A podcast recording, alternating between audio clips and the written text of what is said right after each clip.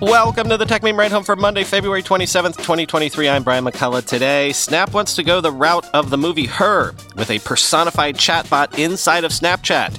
Interesting layoffs at Twitter. Yes, more layoffs at Twitter. Inside Apple's exploratory design group, the best AR glasses we've seen yet. And right on schedule, here come the prompt engineers. Here's what you missed today in the world of tech. Friend of the show, Alex Kantrowitz, has been writing about how it's going to be all about the APIs for the next few months. Can businesses build off the APIs of these large language models? Can existing platforms make use of them? This, then, is that.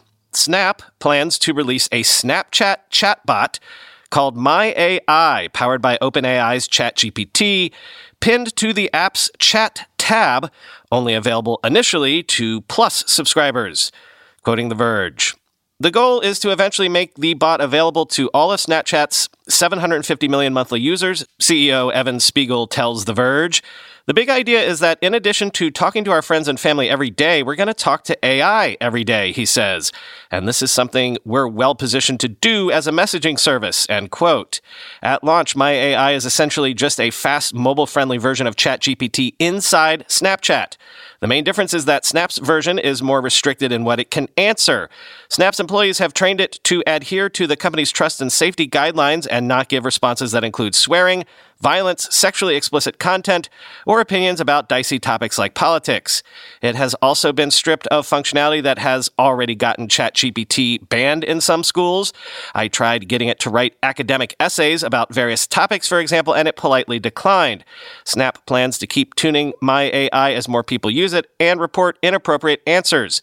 I wasn't able to conjure any in my own testing, though I'm sure others will. After trying my AI, it's clear that Snap doesn't feel the need to even explain the phenomenon that is ChatGPT, which is a testament to OpenAI building the fastest growing consumer software product in history. Unlike OpenAI's own ChatGPT interface, I wasn't shown any tips or guardrails for interacting with Snap's My AI. It opens to a blank chat page waiting for a conversation to start. While ChatGPT has quickly become a productivity tool, Snap's implementation treats generative AI more like a persona. My AI's profile page looks like any other Snapchat user's profile, albeit with its own alien Bitmoji. The design suggests that My AI is meant to be another friend inside of Snapchat for you to hang out with, not a search engine. My AI will likely be a boost to the company's paid subscriber numbers in the short term, and eventually it could open up new ways for the company to make money, though Spiegel is cagey about his plans. Snap is one of the first clients of OpenAI's new enterprise tier called Foundry, which lets companies run its latest GPT 3.5 model with dedicated compute designed for large workloads. Spiegel says Snap will likely incorporate LLMs from other vendors besides OpenAI over time, and that it will use the data gathered from the chatbot to inform its broader AI efforts. While My AI is basic to start, it's the beginning of what Spiegel sees as a major investment area for Snap, and more importantly, a future in which we're all talking to AI like it's a person, end quote. Another way to look at this is what Benedict Evans has been saying. What if generative AI becomes what's next for social media, or at least what could be next beyond social media?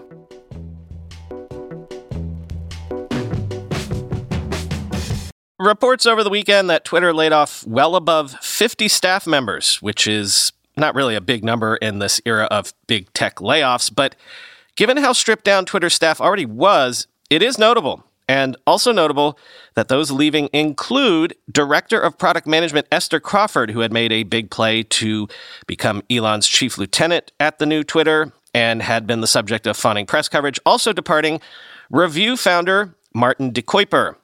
Quoting The Verge. Crawford headed up various projects at Twitter, including the company's Blue with Verification subscription, as well as Twitter's forthcoming payments platform.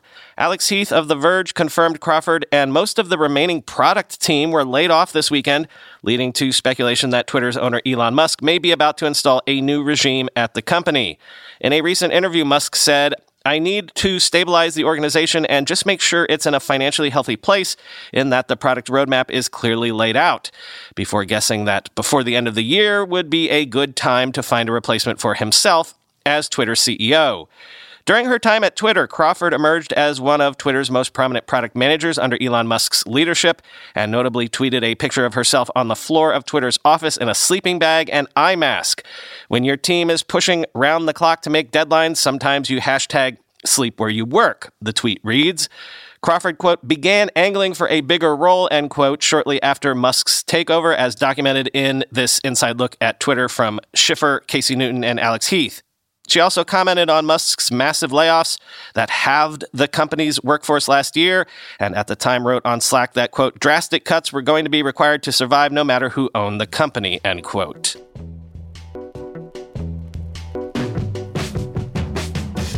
Google announced a bunch of new features for Android, Chrome OS, and Wear OS, including fast pair support for Chromebooks, Keep shortcuts, and Wear OS accessibility modes. Quoting TechCrunch. The announcements were timed to coincide with Mobile World Congress, which is kicking off in Barcelona today. The company revealed that FastPair will soon be able to connect new Bluetooth headphones to a Chromebook with just a tap. If a user has already set up headphones with their Android phone, their Chromebook will automatically connect to them as well. Google didn't provide specific information about a release window for this update, but noted that it will be rolling out soon. Another audio enhancement announced today will see Google Meet soon offering noise cancellation on more Android mobile devices to filter out background sounds while talking during a meeting. The company also revealed that users will soon be able to easily increase the size of content on Chrome, including text, images, and videos by up to 300% while still preserving the page layout. Users will be able to set their preferred content size as a default so they don't have to change it every time they launch the browser. The new update is available starting today in Chrome Beta and will be rolling out soon to all users. The company is also planning to release a Google Keep single note widget that will help users quickly manage their notes and check off to do lists from their home screen. The widget will display reminders, background colors, and images added to notes from the Keep app while also syncing with your smartwatch. Google Keep will also be rolling out two new shortcuts to create notes and to do lists with a simple tap on a user's watch face. End quote.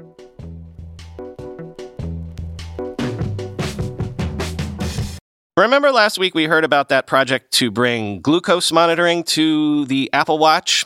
This project apparently lives in a division not reported on before Apple's Exploratory Design Group.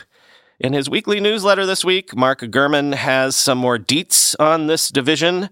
Quoting Bloomberg, the team originated several years ago and was long led by Bill Athas, one of the few people to have the title of Engineering Fellow at Apple until he passed away unexpectedly at the end of last year.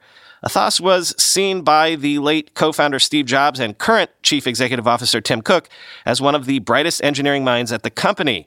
The XDG team sits within Apple's Hardware Technologies Group, led by Senior Vice President Johnny Srouji, and works at a building known as Tantau 9 right outside of the Apple Park spaceship shaped ring. The Exploratory Design Group operates as a startup within Apple and is made up of only a few hundred people, mostly engineers and academic types. That's a far cry from the many hundreds of people in the Special Projects Group, which is focused on Apple's self driving car, or the more than a thousand engineers in Apple's Technology Development Group, the team building the mixed reality headset. Beyond the glucose work, XDG is working on next generation display technology, artificial intelligence, and features for AR, VR headsets that help people with eye diseases. The team originally came together under Athas to work on low power processor technologies and next generation batteries for smartphones, efforts that continue. Like Alphabet's Moonshot team and those at other Silicon Valley companies, the XDG staff is given vast financial resources and headroom to explore countless ideas.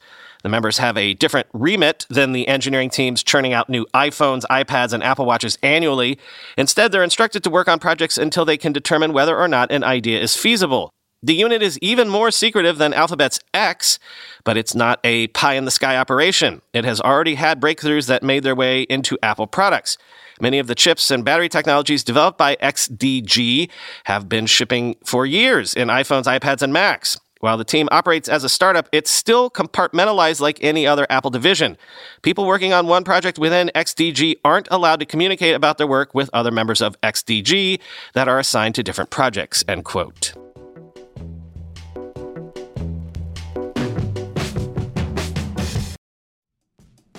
When you go through airport security, there's one line where the TSA agent checks your ID and another line where a machine scans your bag. The same thing happens in enterprise security, but instead of passengers and luggage, it's end users and their devices.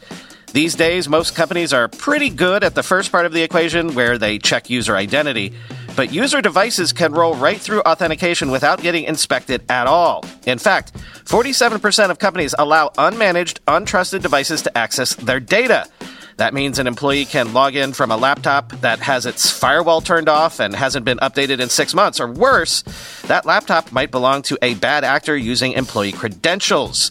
Kolide finally solves the device trust problem. Kolide ensures that no device can log into your Okta protected apps unless it passes your security checks. Plus, you can use Kolide on devices without MDM, like your Linux fleet, contractor devices, and every BYOD phone and laptop in your company. Visit kolide.com slash ride to watch a demo and see how it all works. That's K-O-L-I-D-E dot com slash ride, kolide.com slash ride.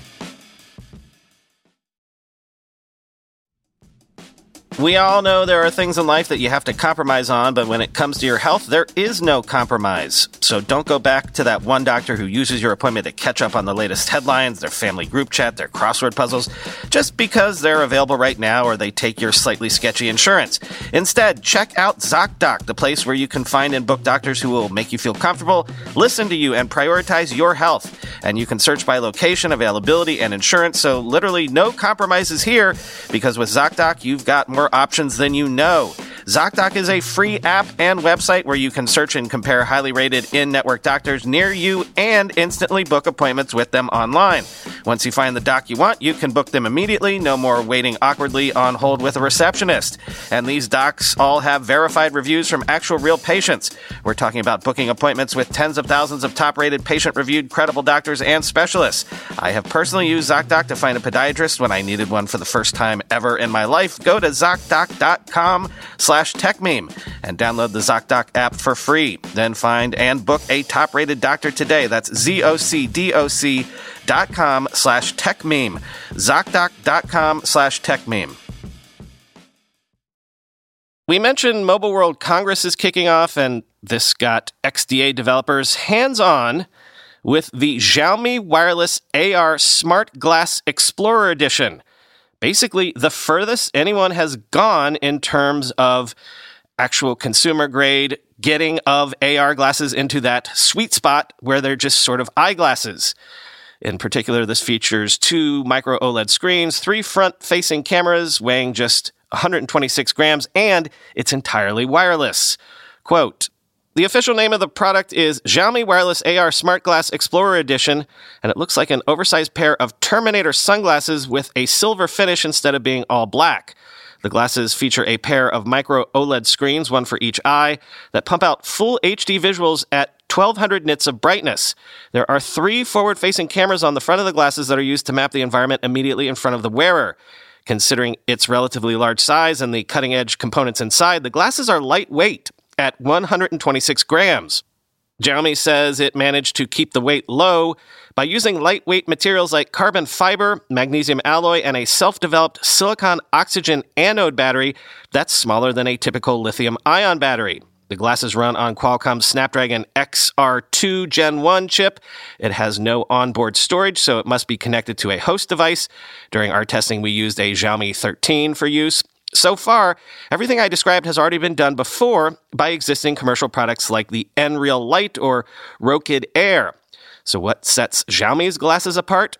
As the name gives away, the glasses are entirely wireless. It connects to a smartphone via the company's proprietary low latency communication link. An engineer tells me that it's a combination of Wi Fi and Bluetooth. And Xiaomi advertises a latency of just 50 milliseconds, which is fast enough that you can't quite perceive noticeable lag. I wore the glasses for over 20 minutes, scrolling through TikTok, Instagram, and watching YouTube videos, and I couldn't detect lag nor any image quality drop off.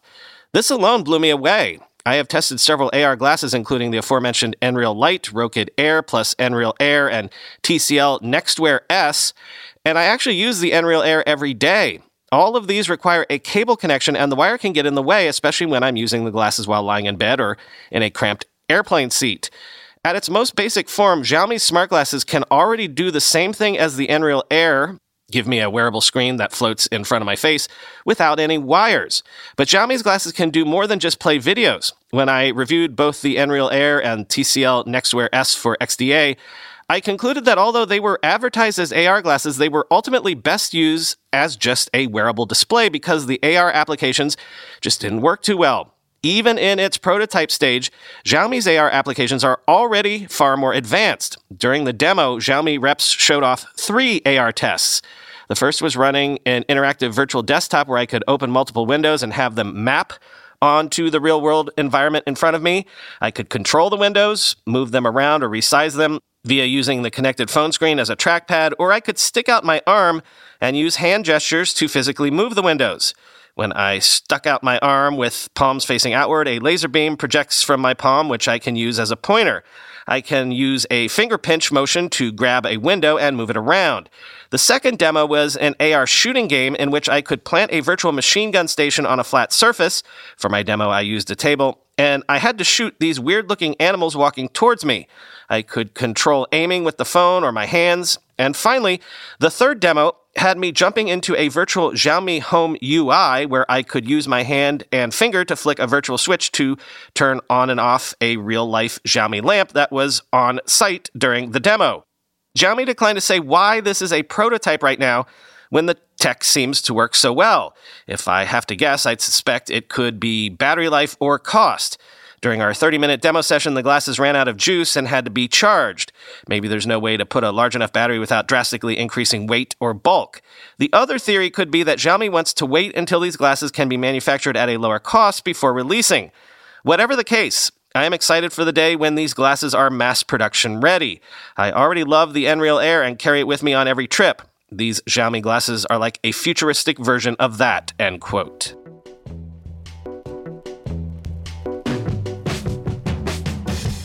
Finally, today, you knew it was coming. Some AI companies are now hiring, or at least advertising to hire, prompt engineers who create and refine text prompts for chatbots to understand the AI system's flaws and coax out optimal results from them. And they make pretty good money, too. Quoting the Washington Post. Unlike traditional coders, prompt engineers program in prose, sending commands written in plain text to the AI systems, which then do the actual work. When Google, Microsoft, and the research lab OpenAI recently opened their AI search and chat tools to the masses, they also upended a decades old tradition of human machine interaction. You don't need to write technical code in languages such as Python or SQL to command the computer. You just talk. The hottest new programming language is English. Andrej Karpathy, Tesla's former chief of AI, said last month in a tweet. Prompt engineers such as Goodside profess to operate at the maximum limits of what these AI tools can do, understanding their flaws, supercharging their strengths, and gaming out complex strategies to turn simple inputs into results that are truly unique. There are people who belittle prompt engineers, saying, Oh Lord, you can get paid for typing things into a box, Willison added. But these things lie to you. They mislead you. They pull you down false paths to waste time on things that don't work. You're casting spells, and like in fictional magic, nobody understands how the spells work, and if you mispronounce them, demons come to eat you, end quote. Prompt engineers, Karpathy has said, work like, quote, a kind of AI psychologist, and companies have scrambled to hire their own prompt crafters in hopes of uncovering hidden capabilities. With each request, Goodside said, the prompt engineer should be instilling in the AI a kind of persona, a specific character capable of winnowing down hundreds of billions of potential solutions and identifying the right response. Prompt engineering, he said, citing a 2021 research paper, is most importantly about constraining behavior, blocking off options so that the AI pursues only the human operator's desired continuation. It can be a very difficult mental exercise, he said. You're exploring the multiverse of fictional possibilities, sculpting the space of these possibilities, and eliminating everything except the text you want, end quote. Some creators now sell their prompts on marketplaces such as PromptBase, where buyers can see AI generated art pieces and pay for the list of words that helped create them. Some sellers offer tips on prompt customization and one on one chat support. Roughly 700 prompt engineers now use PromptBase to sell prompts by commission for buyers who want, say, a custom script for an ebook or a personalized motivational life coach. The freelance site Fiverr offers more than 9,000 listings for AI artists. One seller offers to draw your dreams into art for $5. But the work is becoming increasingly professionalized. The AI startup Anthropic, founded by former OpenAI employees and the maker of a language AI system called Claude, recently listed a job opening for a prompt engineer and librarian in San Francisco with a salary ranging up to $335,000. Must have a creative hacker spirit and love solving puzzles, the listing states, end quote.